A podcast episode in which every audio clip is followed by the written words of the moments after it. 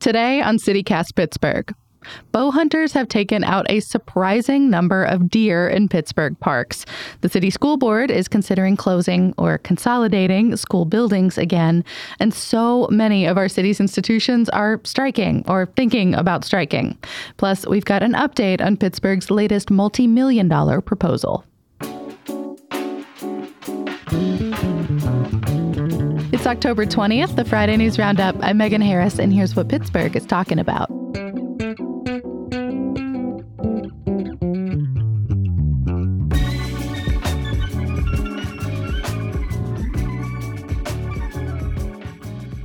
I'm with CityCast producers Mallory Falk. Good morning. And Sophia Lowe. Hey there. Hey, um, we've got so much to talk about today. There's a bunch of updates to shows that we've done recently in the last few months, and we wanted to just make sure that we were, I don't know, filling in the gaps, talking about what happened after the show. Yeah, we just want to make sure that we're continuing to follow these stories, continuing to bring you the latest updates. Yeah, so Megan, what's up first? First, a little Pittsburgh Public Schools update. Earlier this week, if you listened, we had a show about our city's population. Not exactly declining, but definitely not growing.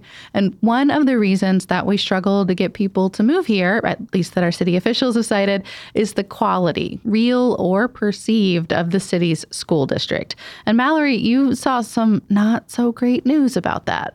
Yeah. Uh, so every year, school districts are required to tell the state how many kids they have, um, not just the number of kids that are supposed to attend, the districted number, but the number of kids who actually have been attending. mm-hmm. um, so the numbers are in, and enrollment dropped again this year. Um, and there's also concern about not having enough money for the district soon. Um, Excellent. So, once again, uh, Pittsburgh Public Schools is talking about closing and consolidating some schools. You know, I'd completely forgotten about the last round of proposals about that until you brought this up this week. I think it was back in 2021. Mm-hmm. The school board proposed closing six schools. Um, thank you for finding the list for me. Uh, Woolslair K5, uh, Pittsburgh Montessori, Fulton, Miller, K5, Manchester, and Morrow. But that got tabled at the time um, because board members said that the district hadn't done enough community engagement around letting people know that their school could go away. Yeah, uh-huh. I totally get it because school closures, they're usually pretty unpopular, they're generally painful. Um, so I see why they decided to just kind of table that. And then the pandemic, too, on top of that. Yeah, exactly. There'd already been so much disruption to everyone's educations. Um, but yeah, here we are again. So now that we're back to this unpopular conversation, what are the latest updates about it?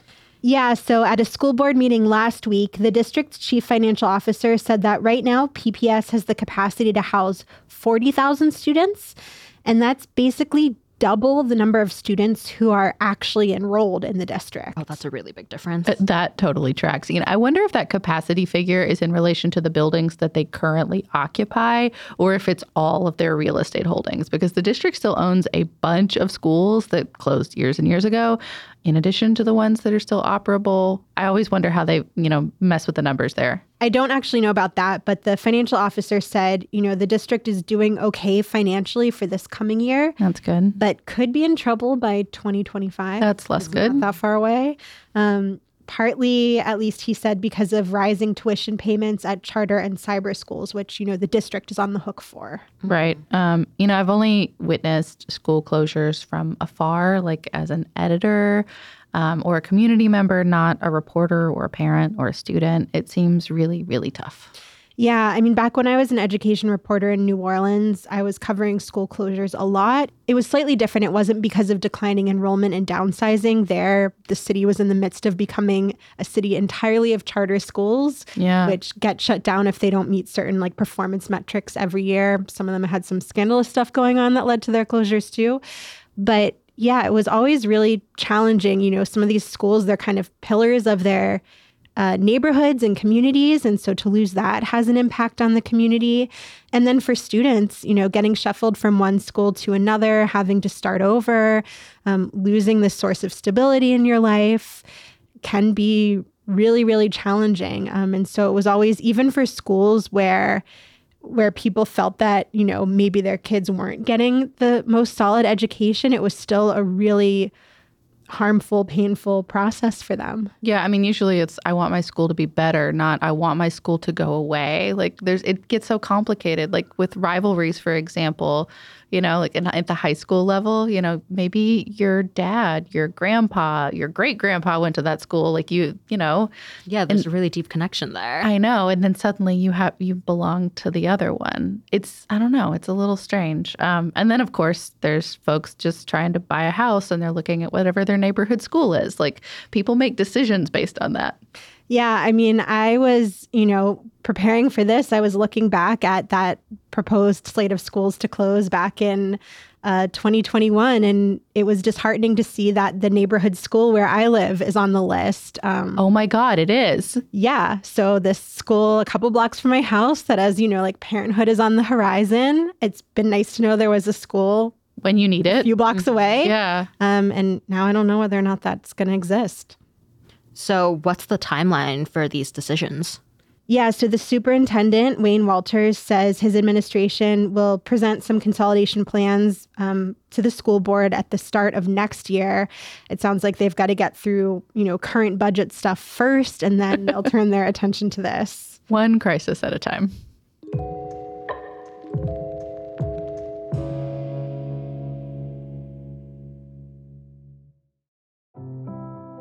The show today is brought to you by an incredible local resource, AIDS Free Pittsburgh, and their pledge to end the HIV/AIDS epidemic in Allegheny County by 2030.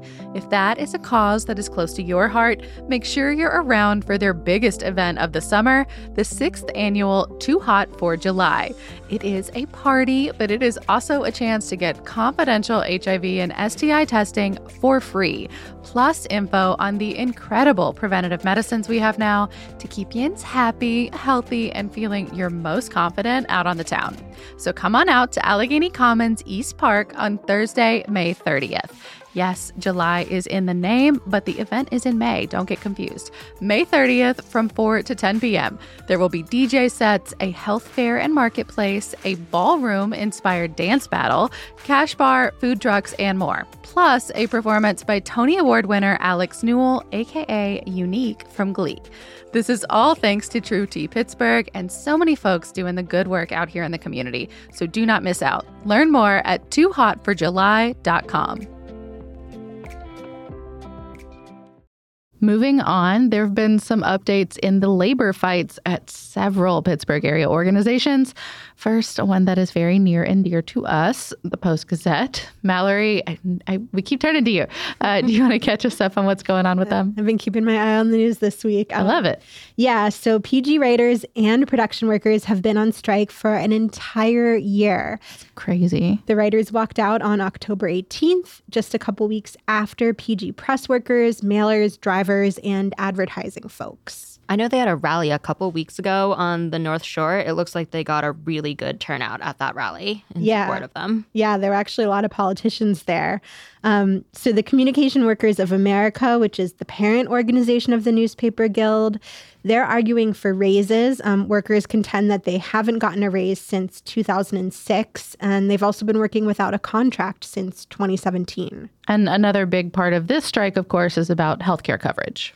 Yeah, so the strike paper, the Pittsburgh Union Progress, um, they've been reporting on their own situation continuously since last year when all this started. Um, all of this kind of kicked off when PG's parent company, Block Communications, decided not to cover healthcare increases, which would have been about $19 a week for each person. Which like sounds inconsequential but like really matters when you're you know a worker who's you know you're pinching pennies you're saving up you're trying to maintain any kind of nest egg Yeah, Um, that really adds up. and it's so absurd to see in writing in this way because the blocks are billionaires they have spent way more on legal fees at this point than they ever would have to just cover these very basics in healthcare premiums for the people who work for them Hearing that is super shocking to me. And uh, this is from the About page for the Pittsburgh Union Progress. Quote The workers demand Post Gazette management rescind the illegally imposed unilateral working conditions, restore the status quo set by the terms of the 2014 to 2017 collective bargaining agreement, return to the table to bargain in good faith for a successor agreement, and restore health care coverage for press workers, production, and advertising workers. The Trib also had a story this week that, you know, kind of summed all of this up and said that it kind of feels like it's all at a little bit of a standstill. Um, there's so little happening that everyone is kind of waiting on the National Labor Relations Board to get involved and sort it out, but that can take years to shake out. Yeah, it's moving so slow. Um, an NLRB judge ruled in January that PG management violated labor laws because they weren't bargaining in good faith. And in March, the PG appealed that decision. And that's kind of it at this point. Um, they did have a bargaining session in September, but Pittsburgh Union Progress reported that didn't go anywhere. So we're a year in, and it's not really clear how this is going to resolve. Okay, so on to another union update. So this is new. Nurses at Allegheny General Hospital voted this week to issue a 10 day strike notice. So there is a possibility of a strike happening if management doesn't meet demands. So nurses are asking for a $40 minimum wage and raises that are appropriate with uh, experience. I mean, isn't there already a nursing shortage in Pennsylvania? Like, this doesn't really seem like the time for companies to be splitting hairs over wages. I've heard that complaint before and a lot recently, especially in regard to signing bonuses and stuff that, you know, kind of cropped up during the pandemic and I think a little bit before. Like newer employees can sometimes get higher pay or sign on bonuses, but the folks that have been there and supported the company and been present with patient care, they don't always get those same rewards, like no raises, no bonuses. And it can really suck to feel like you're stuck in that position, especially in a job like nursing where you're already giving like so much of yourself day to day to day. Yeah, exactly. And nurses are also saying that these higher salaries could definitely help with the shortages too. But this is just part of the union negotiations, I think. Um, and I guess it doesn't mean that they're striking for sure. Like authorizing a strike and actually going on strike are two very different moves. Mm-hmm. But if this does happen, there would be a lot of people on strike. Between nurses and nurse practitioners, there are more than 1,200 people in the union at Allegheny General Hospital. I think it's worth mentioning too that these conversations and you know labor discussions are happening all across our city right now. Um, just to name a few, in the last year, Wabtec, Starbucks, the University of Pittsburgh, Humane Animal Rescue, the Carnegie Museums, Duquesne Light, our office cleaners, our library workers, they have all been talking about fair contracts and representation. So this is definitely a part of a much bigger trend, I think. Yeah, I mean, I think both here locally and nationwide. True, yeah, yeah, I think especially the pandemic made a lot of people really realize their worth and how essential they are or they went from being mm-hmm. called essential to actually feeling it and using that confidence to demand their rights right i was going to say they were celebrated as essential and then not offered anything um, to acknowledge that really. And so uh, it seems like there is the kind of this nationwide demand for people to be paid yeah i mean even close to what they're worth. Exactly. Common for low unemployment rates for stuff like this to shake out but still. Anyway last one for now. Um, if you want to support our local film workers union um, these are folks who are still affected by the hollywood SAG-AFTRA strikes. Um, you can check out the solidarity market on saturday. It's from 9 a.m to 4 p.m at the Cinelli studio studios in Warrendale, and you'll be able to browse all kinds of stuff. Um, there's film and TV memorabilia, production demos, handmade art and goods and other stuff. Um, and they're also doing tours of the studio, and they'll have food trucks there. Sounds like fun. Yeah, and I mean, not just browse, you can actually purchase oh, this. Oh, yes, and yes, your yes. money is uh, going toward a good cause. You had me at film and TV memorabilia.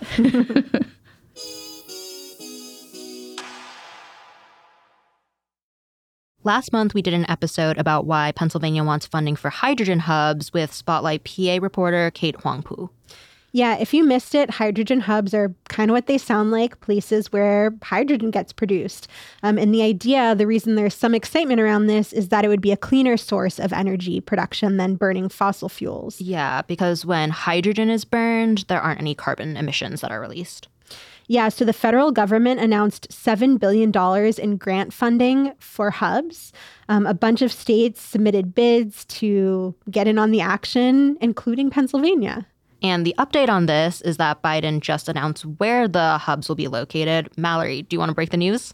Yeah. So, uh, how you feel about this news probably depends on where you stood at the end of our episode on hydrogen hubs, which we'll link in the show notes so you can check it out. Um, Pittsburgh's proposal did not get approved. Womp womp. But there will be two hubs in our region. Um, brace yourself for these names. One is called the Appalachian Regional Clean Hydrogen Hub, or ARCH 2. And then the other is the Mid Atlantic Clean Hydrogen Hub, or MACH 2. Those names are just ridiculous. They sound like robots. I'm thinking like laser eyes and everything. I don't know if that was intentional to make this all sound futuristic and exciting. Um, but anyway, uh, MACH 2 will be based in the eastern part of the state, and then ARCH 2 is going to be based in West Virginia, although it'll also reach parts of Ohio, Kentucky, and then southwestern Pennsylvania. Um, this hub in particular was awarded almost a billion dollars in federal funding. And according to the Business Times, Pittsburgh will still be a big player because uh, the natural gas company EQT, that's a founding partner of Arch 2, is headquartered here in Pittsburgh. So should Pittsburgh be bummed or nah? Yeah. so, in terms of jobs, there's some disappointment. WESA reported that southwestern Pennsylvania could still get, you know, 150 to 550 jobs in aviation and truck fuel. And this was based on a presentation from Arch 2. And that's still a lot fewer jobs, though, than if the hub was in our region. And there are still some environmental concerns related to these hubs. Um, when we talked to Kate, she talked about how different i'm going to like try to summarize this quickly but different kinds of hydrogen um, are more or less environmentally friendly. There's a whole rainbow. I thought it was really interesting. Yeah there's an entire rainbow of colors including blue which is not quite as environmentally friendly but is the kind that's going to be produced at this hub in west virginia. And so for that you're using methane to get hydrogen and there's some carbon emissions connected to that um, but it's on the front end. So there's no carbon emissions when we burn it later for energy, but there's sort of a cost to its creation. Exactly. Um, and so, you know, those the idea is that you can capture those emissions and store them, you know, deep underground in injection wells, and that way they're not getting released into the atmosphere and contributing to climate change. But then you have to worry about the wells themselves and that nothing leaks. Exactly, and I think that you know that was a concern was does Pennsylvania, does West Virginia in this case, do these states have the protections and the power in place mm-hmm. to ensure that things aren't going to leak from these wells, um, to even ensure that this capture process happens so that this is in fact a more environmentally friendly practice than burning fossil fuels because if it's not done right then there isn't the same benefit yeah, and I've seen these hubs compared to fracking, at least in the way that we just sort of jumped on the trend really, really quickly um, to our economic benefit. But then there are concerns afterwards about the safeguarding and the regulations because when you pursue a technology first and regulate it later, it can get messy. Yeah. So, you know, we, our episode really broke down where things stood with Pennsylvania lawmakers and regulations. Now that I know the one near us is going to be in West Virginia, I'm going to be interested to see what, if any, protections and safeguards they have in place. So, last up, we have talked about the deer hunting efforts in Frick and Riverview Parks here in the city to attempt to cull deer population. Um, it's now been underway for a few weeks, kicked off September 30th. Sophia, I know you were keeping track at least those first couple of weekends. What, what do we know? Yeah, so the first weekend was not that successful, in my opinion, considering all the buzz around it. WESA reported that hunters killed four deer, one in Frick and three in Riverview.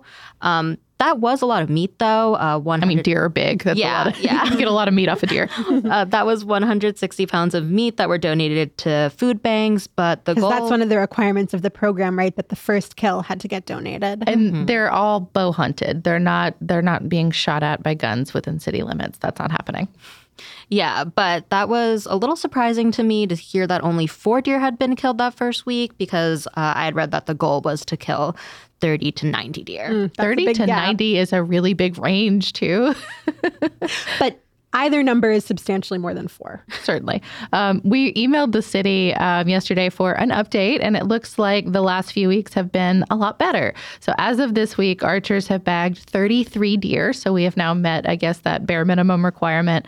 27 of them were donated to food banks. It makes me wonder what was wrong with those other six deer um, for a total of 1,080 pounds of meat. The city says that that represents um, 4,320 meals, I guess, for meat eating families.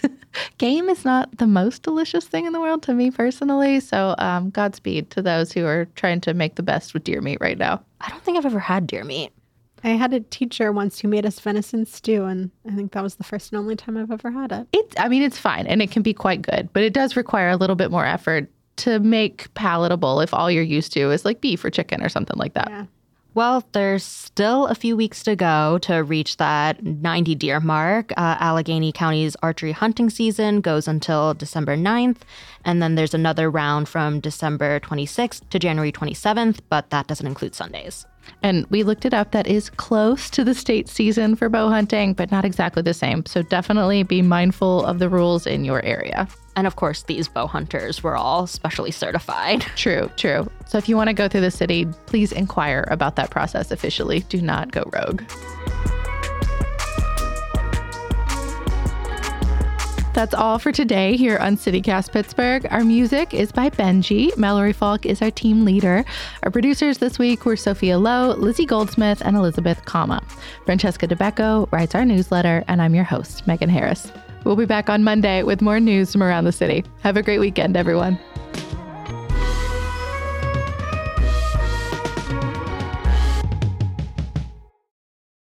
Your hair matches your sweater. My sweater picks up your orange, and we've all got the black light. If you two had worn those outfits yesterday, or Francesca and I wore our sweaters from yesterday, we would legit all match. we should coordinate one day and